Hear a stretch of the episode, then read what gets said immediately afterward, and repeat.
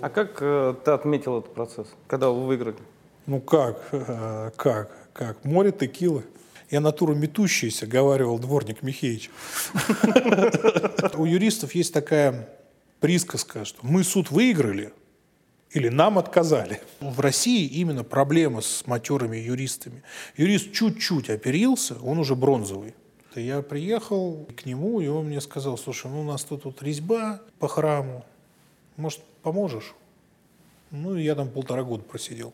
Год и три месяца лежал на растяжках. Я разбился, горел.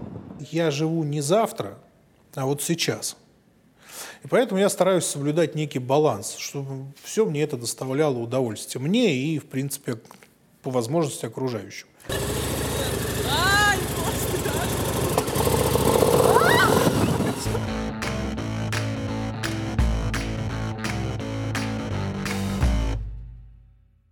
Климент Русакомский, управляющий партнер и основатель юридической группы «Парадигма».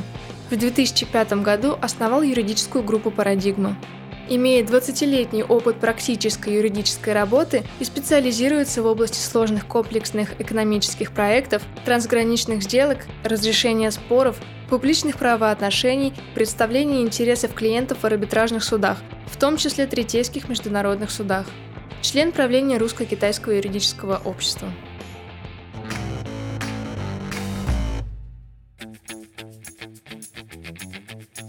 Добрый день. Приветствую, приветствую. Ну что, где будем? На лестнице снимать интервью? Лучше в моем кабинете. Хорошо. Проходи. Спасибо.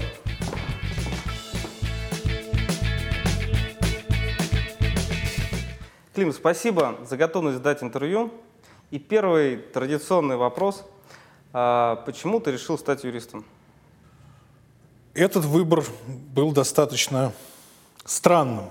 Один близкий мне человек, ну, можно сказать, даже так, духовный отец мой, э, однажды сказал мне, Клим, вот что ты без дела болтаешься? Кем ты хотел в жизни стать? Я так в шутку ему говорю, пиратом – он говорит, а еще варианты были? Я говорю, адвокатом. И почему мне кажется, что я, когда я говорил это, э, мне просто было созвучно с пиратом. Вот.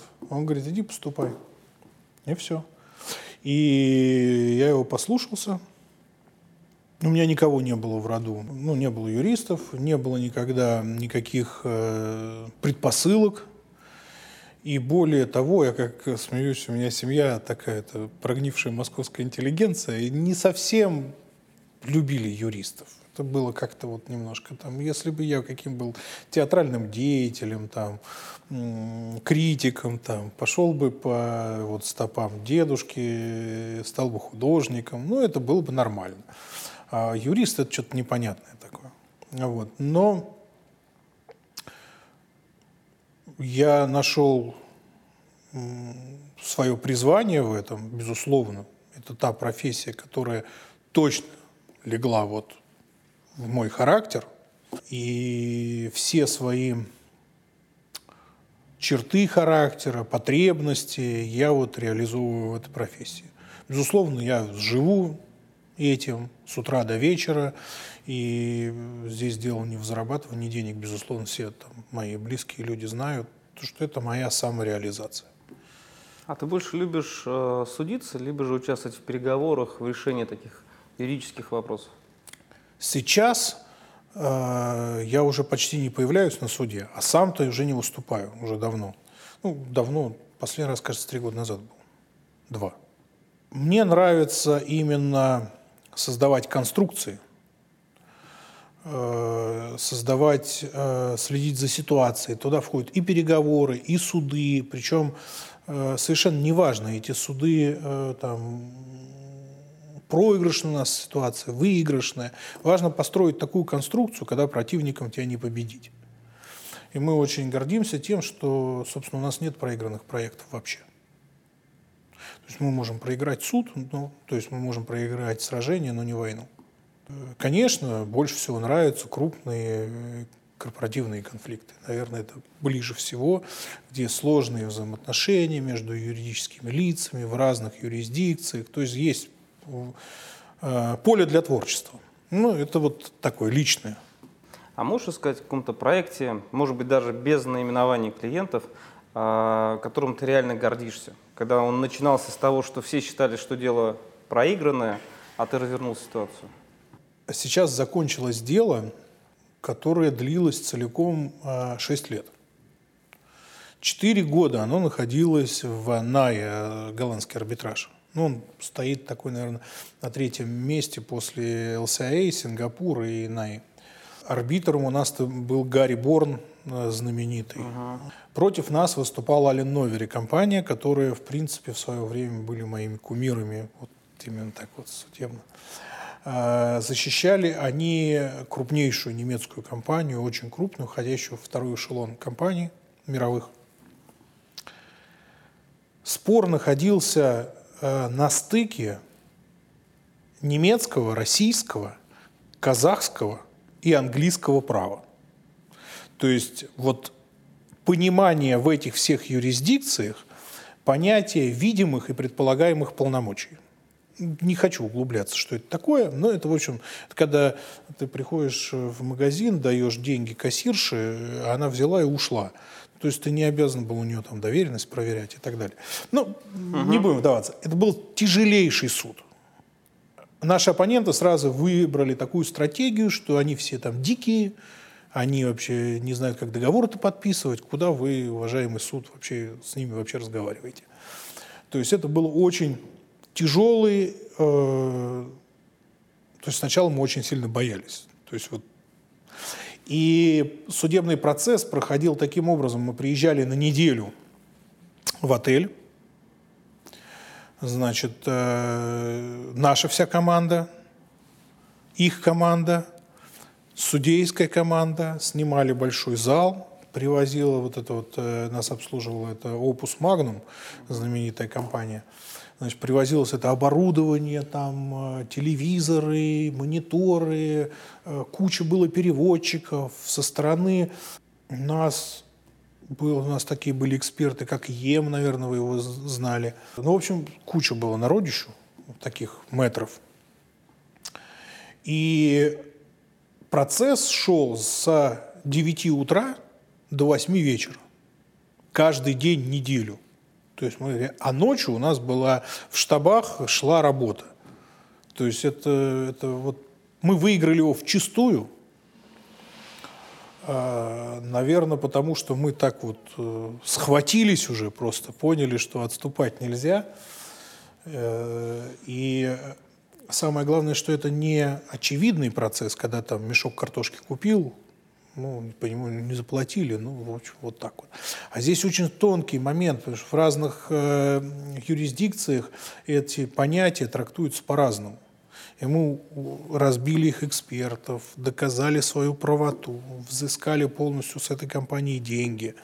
И вот э, не далее, чем в пятницу прошлую, они уже были у нас и э, еще дополнительно, в общем, оплатили все наши услуги. В общем, вот это процесс, которым я горжусь, очень горжусь. А как э, ты отметил этот процесс, когда вы выиграли? Ну как, э, как, как? Море текилы море, текилы. Вообще у нас э, в компании э, пьют в основном полугар. Причем у нас интересная традиция, у нас пьют в понедельник вечером. Mm, интересно, почему так? А потому что, э, мне это, кстати, нравится, потому что за э, выходные народ друг о друге соскучивается. И уже в понедельник вроде как никто не собирается, но уже белку отправили за салом. Белка – это мой секретарь. Вот, э, у нее всегда обязательно в холодильнике, значит, бутылка полугара, обязательно сало и обязательно соленые огурцы, ну и черный хлеб. Это в любое время дня и ночи, можем сейчас проверить. Вот сейчас скажу, он тут же принесет. Все будет нарезано и так далее. Вот. Но э, после таких побед почему-то, не знаю, почему-то, наверное, как в «Адвокате дьявола» хотелось текилы. И мы выпили очень много. А, Клим, что это за рисунок? Это произведение Пикассо. То есть что, про, прям настоящего? Под, подлинник, подлинник. Куплен на аукционе в Париже. Э, называется «Темная сова». Чем-то олицетворяет нашу работу. Угу. Вот Поэтому у нас такой, как наш символ, Понятно. темная сова. Ну, работа Пикассо. У всех бы был такой символ. Все Ну, мечтают. еще раз говорю, это, это литография, это не так все, как Ну, кажется. тем не менее. Вот. Ну, стоит, конечно, денег, но не бог весь каких. Хорошо. А что это за мячики? Это такая подставка, в которой собираются, гольфисты собирают мячики. У меня один есть клиент, э, который прям товарищ мой друг стал. Он меня втянул в гольф, и мне понравилось. Это очень интересная игра. Она смотреть на нее неинтересно, а играть очень интересно. И здесь я собираю мячики, где я был на каких турнирах. Вот пока только четыре. Мгм. А правда, что гольф способствует к решению каких-то деловых вопросов? То есть э, в этом вся, весь смысл? ты во время одной игры проход- идешь там часов 5 с человеком, проходишь минимум 12 километров. Ты обо всем успеешь поговорить. Вот, вот конечно, способствует. Даже И подружиться. Конечно, и это определенный круг общения, поездки, встречи. Это очень способствует такому расслабленному деловому общению. А ты помнишь тот момент, когда ты решил э, создать свой собственный бизнес? Да, прекрасно помню. Что послужило вот таким спусковым крючком к этому? Я человек достаточно, как это, я натура метущаяся, говаривал дворник Михеич. Вот. Мне, мне становилось скучно на работах. Я проработал там в разных таких вот э, компаниях, которые вот э, на слуху, как рейдерские, крупные там в свое время были. И мне все время было, я быстро находил какую-то такую свою нишу, выполнял какие-то спецзадания, я был то начальником исполнения судебных решений, на- то я занимался предъявлением векселей, вот когда эта русатомская тема была. И все время я как-то, ну, мне вот через 4, 5, 6 месяцев мне становилось скучно на работе. И тогда я, собственно говоря, э, познакомился с Натальей С Натальей? Колодежной. Я ей предложил, говорю, давай что-то сделаем самостоятельно. А Наталья Колодежна – это такая, это такая тяжелая пехота. То есть если я скорее все-таки пират, то есть я могу малым количеством войск захватывать там серьезные бастионы, но вот удерживать это к Наталье. То есть она идет вот прям бам-бам-бам, то есть вот там выжженная территория за ней. Ее, ее, кстати, больше уважают у нас сотрудники. То есть они знают, что я могу покричать, поругаться, там, пошуметь, но быстро отойду. Но если Наталья повысила голос, это уже уволен. Все. То есть ты такой викинг, она такая римские легионеры. Я вот думаю, что пират мне больше да, ш- шутка, да, бо- больше. То есть не ви- викинги, они все-таки такие. Вот у меня всегда такая своя штурмовая группа, которую мы быстро решаем какие-то вопросы, быстро придумываем схему. Я приезжаю ночью к клиенту, когда у них что-то произошло, когда там иногда ночью звонят там Клим, нас обокрали. Вот. Э, Наталья никогда ночью не поедет. Она, она, слушайте, с утра, в 10 утра, вот, пожалуйста, рабочий телефон. И вот э, такой. И благодаря ей, ее стабильности, удалось, собственно говоря, э, вот создать компанию. Сначала у нас был еще один партнер. Э, Мы с ним в очень хороших отношениях. Я всегда смеюсь, что я его недружественно поглотил. Да, это кто? Э, Вадим Рохлин такой. Он вообще не юрист, но нутром чуял, что здесь что-то можно заработать. И вот это вот, собственно, вот это вот чутье, оно и явилось причиной нашего расхода, потому что я попросил Вадим, ну, подожди, давай, вот специальные ситуации отдельно, а юриспруденция отдельно. Нам хотелось создать компанию, э, которая будет агрессивная, уникальная, но при этом без вот этого в то время нарастающего, вот это вот, я даже не знаю, как это объяснить, когда можно было подделать доверенность там, э, ну, например, там, вот собрание там, а стрелку туда указывали, все этим В грешили. общем, без чернухи. Без чернухи, да. Без чернухи. Вот именно законными действиями. Плюс еще мы всегда были убеждены и сейчас убеждены, даже если суд коррумпирован, его можно выиграть. Вот кто бы что ни говорил. Поэтому очень тяжело оппонентам говорить на белое, черное и наоборот. Когда у юристов есть такая присказка, что мы суд выиграли или нам отказали. Так вот, когда мои говорят, что вот мы, ну, мои юристы говорят, что мы вот вот у нас такая позиция, вот, вот она проигрышная или еще что-то такое, я говорю, что вы тогда не нужны. То есть ну, у вас нет промысловой ценности. Ну, это прочесть может и любой другой, там, девочка там, вот, из первого курса там, и так далее. Если вы как-то придумываете что-то, какую-то конструкцию выдумываете, причем это нужно сделать без блуда, так говорится. Вот, а именно основываясь на праве и, можно сказать, жонглируя правом. Я никогда не говорю вот этих высокопарных фраз, что адвокат признан там разобраться в истинности и так далее.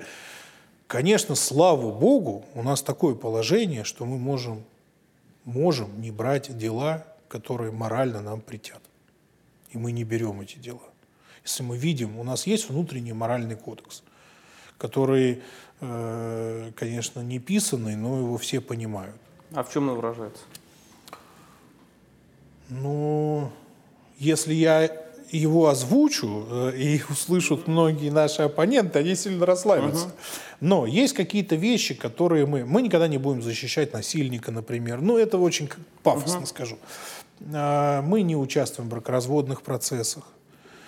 Не потому, что там нет правых и виноватых, а потому, что это не, ну, без нас разберутся. Угу. Мы принципиально не переходим на личности в корпоративных конфликтах мы не трогаем семьи. Это вроде звучит вроде ну, очевидно, но для компаний, которые работают в нашем как бы, секторе, э, это очень часто. Вот. Есть такой внутренний моральный кодекс, я его просто не хочу весь перечислять, действительно, чтобы не расслаблять оппонентов, пусть Хорошо. думают, что это так, но э, я очень счастлив, что есть такая возможность, что э, нам совершенно не нужно переходить эту грань. И я не знаю, мы переходим ее... Э, у нас куча интересных дел. Были случаи, когда мы жестко отказывались от работы с клиентом. Были, и были из-за этого конфликты, и один раз даже был очень серьезный конфликт. Слава богу, мы можем себе это позволить. Это какая-то необычная трава. Травка действительно забористая. Нет, значит, э, я как уже говорил, я вот... Причем это у меня такая э, фишка, что ли, любовь, надо осуществлять свои какие-то маленькие такие мечты, желания, воспоминания и так далее. Ну, без фанатизма, ну, чтобы было вот приятно. Я, как говорил, вот в Сити мы снимали, э, офис у нас был, потому что я мечтал еще начале своей карьеры, что у меня будут прям окна в пол, на высоченном этаже, там я смотрю там на весь мир и так далее. Насладился, наелся, все, достаточно. А тут, значит, я ездил на лето к бабушке. Бабушка у меня жила э, на Щербаковской, сейчас это Алексеевская называется. Угу. И у бабушки на подоконнике был такой горшочек с травкой. Мне эта травка очень нравилась. И вот тут я прям захотелось мне эту травку я так задрал своих сотрудников, чтобы они меня нашли, и где-то в каком-то, где-то за границей нам привезли этот пучок этой травы. Причем, прошу обратить внимание, вот вы пойдете, она понасажена везде, по всему этому офису, вот так растет она только у меня. Абсолютно одинаково за ней везде ухаживают. Сейчас вот можно там зайти к Марату в кабинет, у него жухлая. Но еще есть одна шутка – по, э, особенно про Марата, мы заметили, когда у него начинаются дела любовные, трава там прет у него, колосится. Как у него что-то там не то пошло, все, трава засохла. Но у меня все время колосится. Мне это Значит, с любовью, с любовью все хорошо. Да, все в порядке. Я предлагаю пройтись по офису. С удовольствием. Пойдемте. Здесь мы повесим э, наши, коллекцию наших календарей. Мы каждый год выпускаем календари с какой-то новой темой. Вот здесь пока еще, собственно, ничего нету. Вот это вот э, календарь нынешнего года. Это, вот это шифровальные такие. Да, да, да, да. Но это вот э, эффективные механизмы. Вот здесь вот крутится, можно выбрать там месяц, и здесь будет, то есть у нас какой сейчас месяц там? Четвертый. Четвертый, он с той стороны четвертый. Так что здесь его не выберешь. И вот здесь э, ну, такую придумали оригинальную штуковину. Это у нас была удачная охота, причем мы всем дарили патроны с подписью и э, картины э, на, со сценами охоты. Здесь у нас были в шестнадцатом году были механизмы Леонардо да Винчи. Мы собирали. Арбалеты. Да, да. Ну вот именно механизмы защиты и нападения были. Вот. Абордажные крюки были? Ну, что-то там было, я уже не помню, что ну всякие разные, именно военные всякие механизмы. Э, Здесь э, было э, э, гравюры Ронинов Ага. знаменитые и с изречениями из книги «Пяти колец» и книги «Войны». Еще множество э, календарей, которые мы сюда еще не вывесили. У нас вообще уже 15 лет почти компании. А праздновать-то будете? Конечно. У нас десятилетие было прям такое шикарное. Вот, будем, будем. Ну, не 15, а сейчас 14 вроде. Белка, сколько у нас лет, не помнишь? Не помнит Белка. Вот, ну, в общем, конечно, будем обязательно. И вот все это время выпускались всякие разные календари. Здорово. Надо собрать целую коллекцию. Ну, здесь, я так понимаю, мы сюда приходили. Здесь тоже опять трава, которая... Это Белочи царство. А, Вот, она здесь царица у нас. А, Вот, А трава настоящая или... настоящая, да, настоящая. Ну, Курить нельзя ее. Она, ви- она, видимо, э, растет от любви. Хорошо. Вот. Белка у нас уже давно, уже сколько белка? 8 лет? Вот, 8 лет уже. А можно туда подняться вот по лестнице? Конечно, конечно, можно. Тут вот э, кабинеты руководителей практик. Они здесь находятся. А там кухонка. А мы хотели к Марату подняться. А, пойдем к Марату, пойдем. Белка, ну-ка открой нам. Показываю рабочий процесс.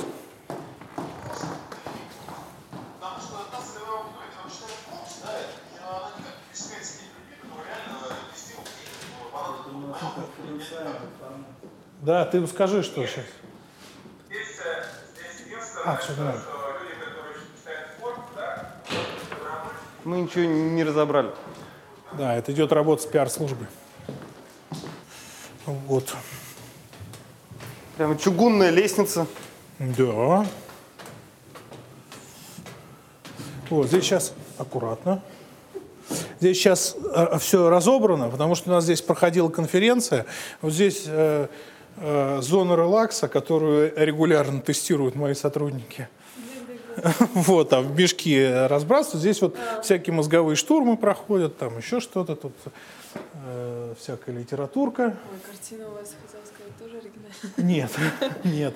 Это... Поцелуй, э, Да. Э, Вообще, почему-то, мне кажется, называется весна, если мне память не изменяет. Белка, это поцелуй или весна?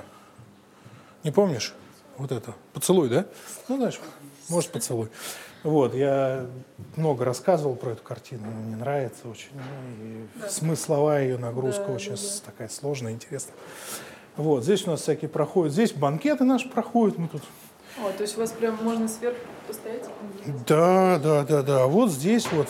Э, А это, собственно, галеры. Вот. Почему у вас такое название? Самый первый логотип компании – это раковина Наутилус, разрезанная пополам. Ну, такая достаточно избитая картинка, вот где она так вот. Я сидел с отцом, разговаривал на кухне, говорю, пап, надо как-то что-то придумать, название нашей компании.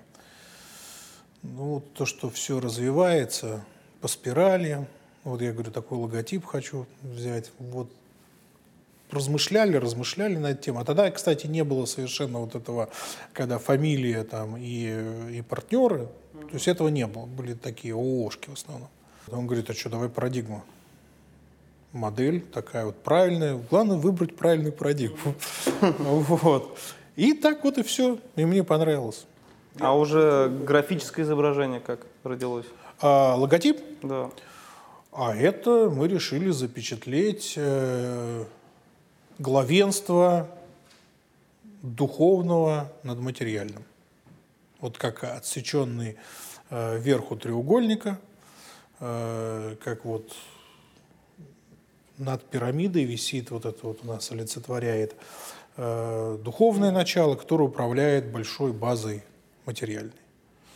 Это иногда там народ видит в этом какой-то масонский знак.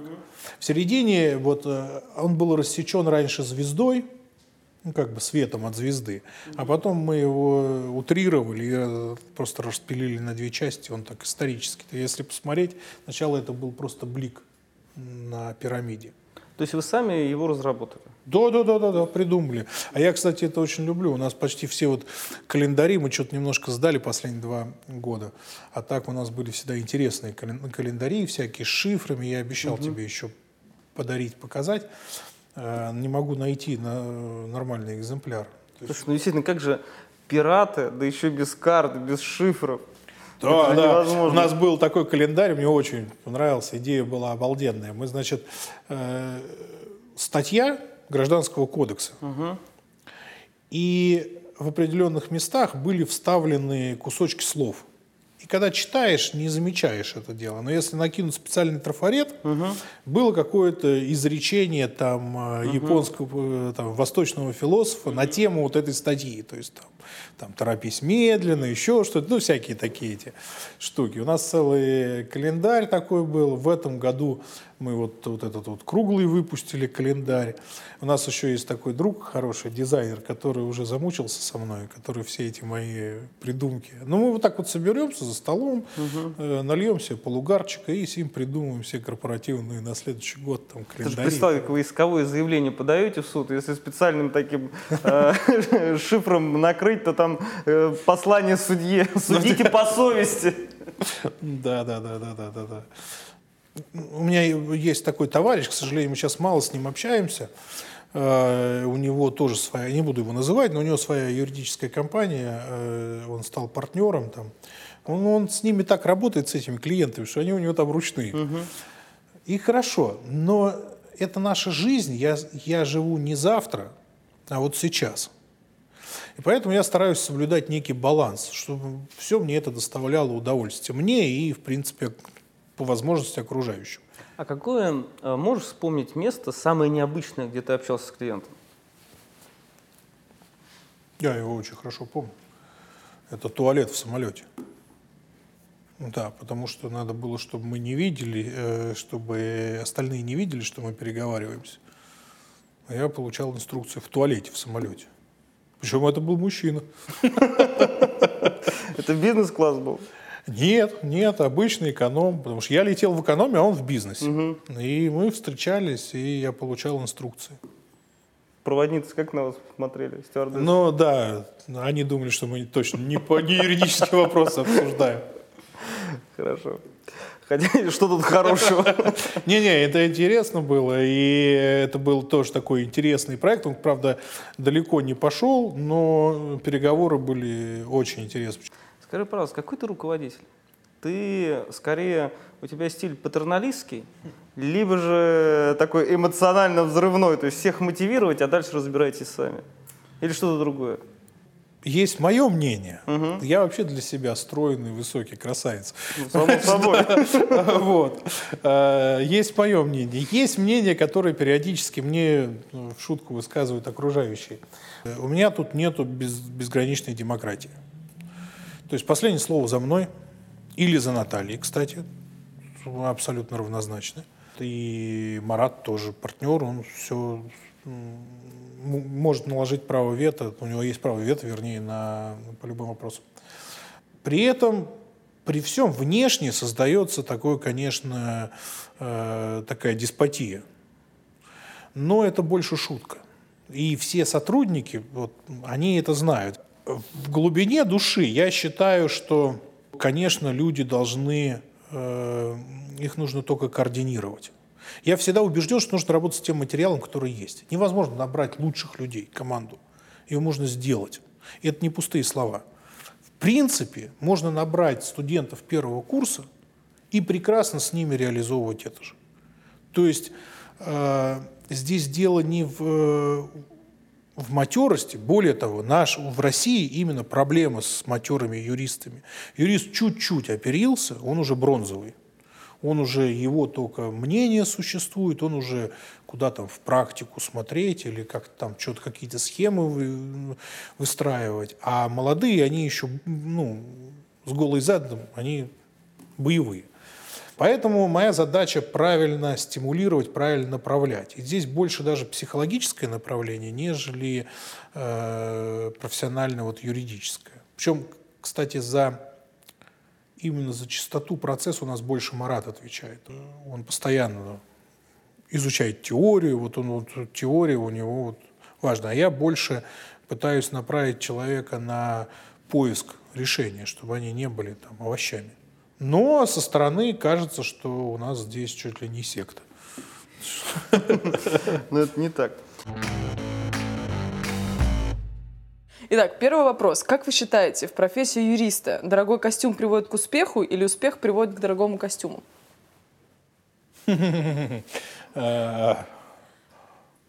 Дорогой костюм. К успеху. Да. Э, встречают по одежке и э, как-то не бывает второго первого впечатления. Угу. Когда вы в последний раз смотрели телевизор, и если вы смотрели, было ли вам после этого стыдно немножко? А какие Может быть, обидно. Политические подоплеки. Да, давно я его смотрел, но периодически, когда как-то случайно где-то попадаю, мне последнее время постоянно стыдно. Да. Да. Тогда вы не включаете, да? Да, У вас здесь, я смотрю, нет, да, телевизор? А вон, снял я его. А, ну вот, пожалуйста. Я думаю, что это правильный вариант.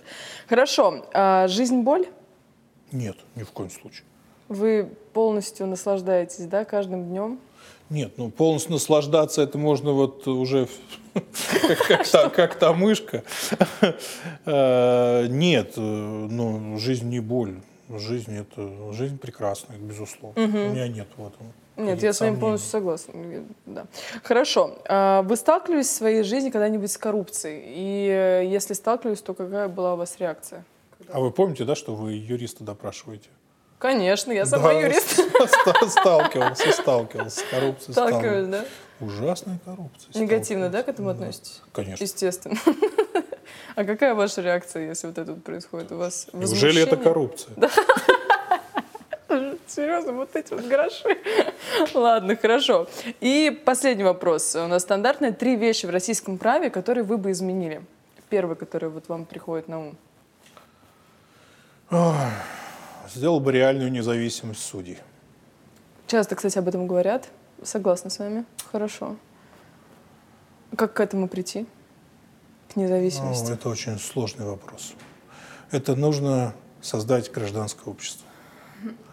Гражданское общество именно заинтересованных, Мгм. ответственных, не безразличных людей, которые бы э, заботились, любили бы свою страну и м, были бы, самое главное, не безразличны. А пока, к сожалению, у нас в большинстве своем такой преобладает. Это от менталитета нашего зависит или больше от того, что создает государство?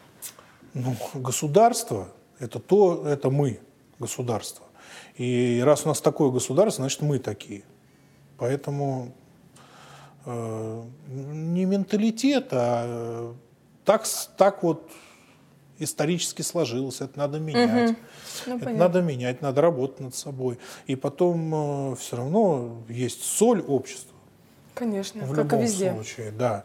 Так вот эта соль в первую очередь, сама, как, как в английском это, наверное, establishment, вот он должен формироваться. А пока у нас, к сожалению, э, такой вот преобладает немножко рабский взгляд.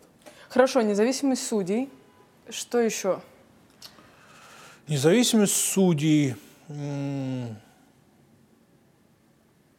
да все остальное ерунда. По сравнению с тем, что нам нужны независимые судьи, да? Ну и более, конечно, наверное, более развитые а, логическое, более развитое логическое построение законодательной базы. Угу. То есть, чтобы она не зависела от сиюминутных потребностей той или иной группы лиц. Вот это, это всегда страшно обидно. Тяжело. Да. Работать и работать. Вот. Ну ладно, мы же юристы, сможем что-то с этим сделать, правильно? Ну, здесь уже больше не, э, не, юристы, нет, больше не юристы, а больше ну, как люди, граждане э, своей страны. Без пафоса скажу. Здесь дело не в юристах.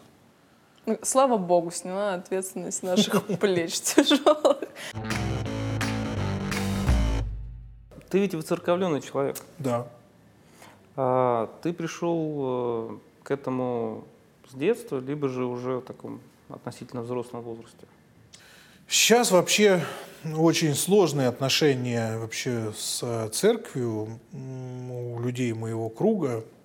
И не только люди моего круга в этом виноваты, и церковь во многом, кстати. Я не люблю говорить на эту тему. Я лишь скажу, что у меня родители верующие. А, и вот, собственно, этот человек, который сказал мне идти учиться, на юриста, он, собственно, мой духовник, он, его портрет он там висит. Угу. Вот. Можешь назвать его имя? Да, отец Никифор, это монах, игумен. Вот. Э, какой-то был момент такой перипетий всяких моих душевных. Я приехал и к нему, и он мне сказал, слушай, ну у нас тут вот резьба по храму, может, поможешь? Ну, и я там полтора года просидел у него в мастерской. Все-таки мы вот это вот, не люблю я эти вот рассказы. Вот ну, эти хорошо. Вот, а, это самое. Ну, вот полтора года я там прожил в ящике с опилками у него, и это мне очень так как-то помогло. А ты ведь потом еще помогал восстанавливать храм. Да, причем эта ситуация совершенно тоже неожиданная. Отец у меня всегда занимался э, Э, реставрации, он вот э, там, я не знаю, из известных вещей там триумфальную арку эту реставрировал вот сейчас вот. Вот. И у него была мечта возродить этот Преображенский храм на Преображенской площади, и он с ним бил с 15 лет, а там как заколодил. Это последний взорванный храм в рамках репрессий, он очень такой был знаковый, там служил Николай Ярошевич, такой миротворец во время войны, очень известный, к нему там кучу народу приходил и так далее. И я к этому никакого отношения не имел. Это там отец этим всем занимался. И, э, как ни странно, вот э, почему надо вот всегда смотреть немножко с другой стороны. Э, там этот Ресин оказался. И тут он реально помог, и причем помог достаточно бескорыстно. И просто вот помог и э, все бы было хорошо, но только космос обанкротился, который обещал выкопать котлован. А папа мой так переживал за это, что у него случился инсульт. И он э, стал парализованным наполовину. И все это забросили. И мне нужно было физически просто это дело подхватить. Когда я туда пришел, они, а я-то уже, компания-то была вовсю. И я уже привык общаться немножко по-другому с людьми, не как мой папа. А папа мой у него, ну, такое все, вот Бог дал, Бог взял. Вот. И я там устроил, устроил в Вальпурге его дочь. Очень э, смеялся Ресин э, по этому поводу. Что, говорит, вы так, говорит, удивляетесь? Говорит, он, говорит, другой. Вот. И э, мне ну, кучу народу помогало куча народу. Очень сильно помогла Светлана Владимировна Медведева. Совершенно неожиданно попал, вот я попал в этот круг. То есть это супруга Дмитрия Анатольевича? Да, да, она очень хороший человек, я ее знаю лично, такой прямо вот э, с таким сердцем. Вот. Она очень много помогала, все к ней бегали, так далее, так далее. И сдвинулась с мертвой точки. И как понеслось, Сейчас шикарный храм стоит, там, э, там школа детская на 120 человек детей, они там ходят какие-то походы, еще помимо, я имею в виду помимо основной деятельности. Очень там хороший батюшка и так далее. Я там не появляюсь.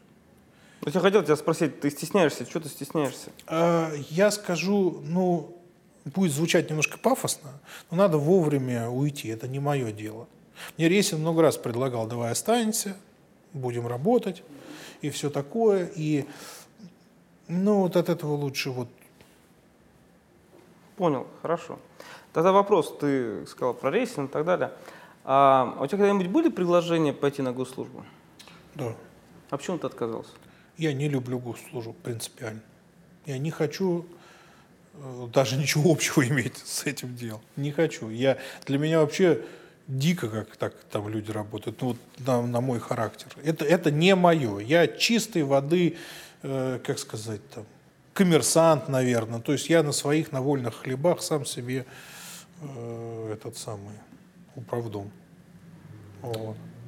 Э, скажи, а почему ты съехал из Москва-Сити и выбрал офис вот в самом центре, рядом, э, в том пересечении, где тут старая площадь, новая площадь и так далее. Да, да. Это как стратегически или просто так Нет, получилось? а, не стратегически. Этот офис мы сами построили. То есть здесь был просто какой-то швейный цех, что ли. То есть тут голые стены кафелем были отделаны.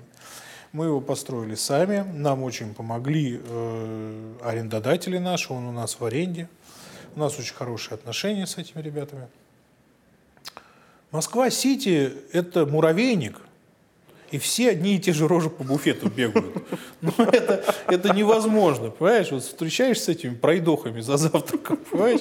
Ну, нет, нет спокойной минуты, понимаешь? Все что-то бегают, решают, договариваются, тык-пык, что-то там где-то кого-то завалили, дербанят, здесь дербанят. Ну, я, ну, здесь спокойно. Хорошо. А, вопрос про новую экономику.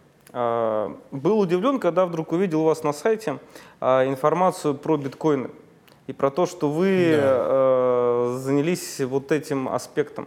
Расскажи про ваш, офис, э, про ваш опыт в этой сфере и почему вы этим стали заниматься. Значит, э, сразу совпало две вещи. Первое. Нам попал э, как в проработку интересный проект по выпуску токенов. Достаточно интересный. Э, нас просили его сопровождать, там, золотом. Я не могу сейчас этого называть, но интересная такая угу. связь э, вот этой криптомира с реальностью. И, и нам было очень интересно проработать с точки зрения законодательства, как это будет регулироваться, посмотреть э, построить отношения между компаниями. На эту тему очень много-много говорят, но когда мы начали разбираться, мы поняли, что это все просто вообще все пш, то есть нет ничего. Ну, край, что напишут правила, это белая книга, там никто ничего никому не обязан, и все. Это с одной стороны. А с другой стороны, к нам обратился клиент, которого обманули. Вот. И сейчас там решается процесс возбуждения уголовного дела. Это э, известная тема э, банана коин. Вот. Э, я не могу сейчас сто процентов утверждать, действительно так, обманули, не обманули. Ну, вот оно у нас находится в производстве, это дело. Вот клиент считает, что его обманули, пока вроде как э, мы видим, что клиент прав. Вот. вот, собственно, и вся наша общение с криптовалютами. А ты вообще рисковый человек, я правильно понимаю? Да. А, можешь сказать, вот когда ты реально рисковал и мог потерять все? Были такие случаи? Про компанию я так не могу сказать. А, а про себя? Про себя было много всяких э, э, много всяких э, ситуаций жизненных, но так как все, что связано с компанией, без лишнего пафоса скажу, все-таки надо думать и об остальных. То есть вот есть как бы в компании есть несколько слоев людей. Есть те, которые только пришли, которые, они могут уже давно быть, но они еще вот не перешли в это состояние. Есть те, которые уже как бы свои, есть совсем свои. И вот эти совсем свои, они уже вросли так, что, в принципе, если им выключить сейчас компанию, то сильно подорвешь им жизнь. То есть я иногда сижу и думаю, э, я стараюсь не смотреть на те счета, которые мне нужно оплачивать, то есть сколько там зарплаты и так далее. То есть это все нужно брать где-то, находить, и я несу за это ответственность, за этих людей в том числе, за их нормальное будущее, и поэтому я тут не рискую. То есть ты фактически остепенился? Нет, я рискую в проектах. Ага. В проектах мы можем, причем нас же сопровождает и пиар, там всякие службы, и там переговорные процессы, и там и боковые всякие судебные разбирательства, отвлекающие там маневры и так далее. Тут можно развлекаться. Но это только со стороны видно, а по-настоящему это стратегия, потому что я не признаю риск на удачу, а если нет, то ты не только себя сожжешь, а еще и всех, кто за тобой идет и тех, кто тебе доверил. Так нельзя. Это исключено. Пусть выглядит это, может быть, рискованно, но по-настоящему, если ты отвечаешь за людей, за ситуацию, ты должен быть уверен, что ты выиграешь. Скажи, пожалуйста, какая у тебя любимая страна? Да не, ну а что ты думаешь, Россия, куда тут денешься-то? Отлично. Хороший ответ. Клим, что это за агрегат? Это уродец от Харлей. Почему уродец? Ну, это такая нестандартная модель, и раньше даже э, классические клубы харлеевские, американские, не принимали в ряды владельцев этого мотоцикла. Он такой вот полуспортивный, родстер такой, если можно сказать. Но мне так нравится. А ты давно катаешься? Ты ездишь? Давно, давно. Я даже, э, сейчас скажу, год и три месяца лежал на растяжках. Я разбился, горел. Это было давно. И все равно не перестаешь заниматься. Ты знаешь, это такой, это такой зверь у тебя между ног. Его надо держать. Это такая мощь, Адреналин. Адреналин, но хотя сейчас я уже не рискую и э, стараюсь и не подвергать риску окружающих. Я какой-то занудный стал, старый. Вот я вот так вот на себя смотрю со стороны с вашего интервью, какой-то я такой дед нудей. Хорошо, расскажи тогда, как э, вы совсем недавно ходили на регату. Ох, это было Проблема заключалась в том, что всех собрать как тараканов. У кого-то суды, у кого-то это что. Мы ходили э, нашими сотрудниками, и э, был профессиональный капитан. Слава богу, он согласился с нами идти, он какой-то там титулованный и так далее.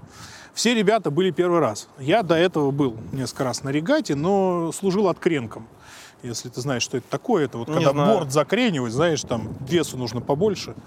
Вот, я был профессиональный откренок. И э, тот период, который мы можем все вместе участвовать, это как раз была единственная регата BVI Spring. Она проводится 47 год подряд, то есть уже такая матерая. Вот. Но это на BVI, это вот где все офшоры. Я, кстати, заодно там все дела решил. Приятно с полезным. Да, да, да. Мне все клиенты попросили, там зайди, тут возьми. То есть я все сделал. Почти окупил регат. А, и это такая профессиональная, серьезная. То есть э, мы, конечно, выступали в э, любительском классе круизеров, но чудом получилось так, что мы боролись за третье место. Ну, это, конечно, все благодаря, 99% благодаря капитану. Ну, а кто капитан был? Такой Михаил Белобородов, он э, президент Пермского яхт-клуба. Угу. Такой хороший мой товарищ. В общем, взял он нас под свое крыло. А, очень было полезно, потому что так на меня матом никто давно не орал. с угрозами э, прямо сейчас здесь произвести надо мной физическую расправу. А все же адвокаты, они, знаешь, они со своими правами, со своим мнением. Это мнение было засунуто при первом же выходе в море. Вот. А Миша умудрился загнать за Можай всех моих этих сотрудников, и меня в том числе. Он сказал, говорит, это он шеф вам там на берегу, а здесь я вам отец и бог. А, Вот. Но э, мы проиграли, мы заняли четвертое место, но Самое обидное такое. Второе и четвертое. Слушай, мы вообще надеялись, что где-то 30-ми будем. Надеялись. То есть это, конечно, чистая случайность, но это было круто. Очень круто. Пили после этого с какими-то этими там местными неграми с дредами там вообще. Как ты считаешь, вот для э, молодого человека, для молодой, для юной девушки, которые только начинают делать первые шаги в карьере, э, на что сейчас нужно обращать внимание? Э, куда направить свои стопы? Я считаю, у меня есть свое мнение на эту тему. Я считаю, что, во-первых, нужно начинать практиковать уже с первого курса. Обязательно. Хоть как, хоть на полставки, хоть что-то. Потому что, как всегда, у нас э, теория расходится с практикой. И те, кто приходят к нам, например, на стажировки, там уже на третьем курсе начинают так, я вижу, что из этих людей получаются профессионалы. А те, кто... Ну, в общем, смысл тот, что рекомендация у меня такая. Начинать работать. Помимо учебы всегда работать. Это первое. А второе, ну, очень важно, чтобы найти себя в этой работе. Не надо смотреть на тренды. Тренды меняются. Ты пока отучишься, тренд сменится. Надо делать то, что э, зарабатывать можно всем чем угодно. Вот то, что ты любишь, этим можно зарабатывать. Не, не надо говорить, что это невозможно, просто все ленится. А, важно просто понять, что ты хочешь, что тебе нравится, это делать. И заработок придет, и признание, при- признание придет, и э, опыт придет. Вот если бы вдруг представим, что право исчезло, и тебе приходится искать новую сферу деятельности, чем бы ты занялся? Не, ну, множество. Сейчас, наверное, в первую очередь я бы занялся бизнесом, бы, как в той или иной форме, потому что э, так или иначе в компании занимаешься бизнесом. Часть у тебя тратится на менеджмент. И это... Я считаю, что я не талантливый человек, но как-то в любую ситуацию, куда не забросит судьба, я смогу работать. Не, ну, конечно, э, там, может быть, какие-то совсем специфические, там, например, композитором, там, еще что-то такое уж совсем-то выгонят. Вот, раскусят, да. А так, в принципе, я не вижу проблем. В любых областях можно в любых областях можно работать, можно и руками работать, и там и фермером быть, и я, мне иногда даже хочется купить какую-то ферму и там все вместе там коз доить. Чтоб посмотрел туда. Что ты ни в коем случае не переносишь в людях? Что тебя бесит? Предательство. Тебя предавали? Да. Да. Ты мстил за это? Да. И теперь жалею. Потому что люди слабы. В принципе, своем. Все. И если бы мы все получали по заслугам, нам бы головы не поднять. У меня всегда такая есть шутка, знаешь, когда что-то происходит, там, господи, ну за что? А, а, ну, ну хорошо. Вот. Поэтому я жалею, что я мстил. И просто есть такое правило не брать второй раз на работу. Как бы там ни было, какой бы ни был хороший сотрудник, если он уволился или был уволен, или что-то еще произошло, за исключением декретного там отпуска и так далее, э, ни при каких обстоятельствах его нельзя брать. Он уже раненый. Он уже, он уже один раз уходил от тебя. Вот. А вообще надо больше прощать. Ну, предательство я пока не могу прощать. Понял. Ну что, а нам, наверное, стоит попрощаться. Да? Вот. Ну, заводи машину, уезжай в закат. Я думаю, что и спутницу мы тебе тоже предоставим. На самом деле, я очень боюсь, но я ни разу не каталась, так что это, вы понимаете, да? Я Да, я понимаю. переживаю сейчас. Если я что-то неправильно, а я могу вот так вот? э, Но этого отца надо спрашивать. Главное, главное прижиматься. Прижиматься, да, вот так вот? Только не сильно, пожалуйста. Мне еще я прям э, буду. диссертацию защищать. Магистрскую. Ну все, друзья, Счастливо. пока. Ай,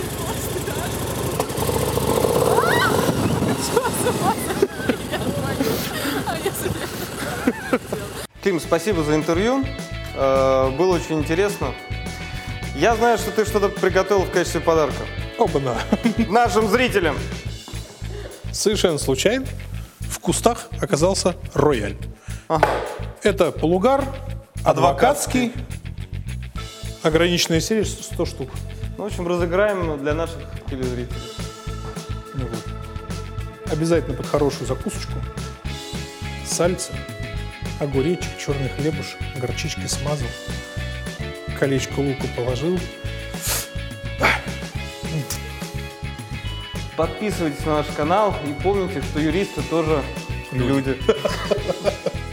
И ничто им не чуждо.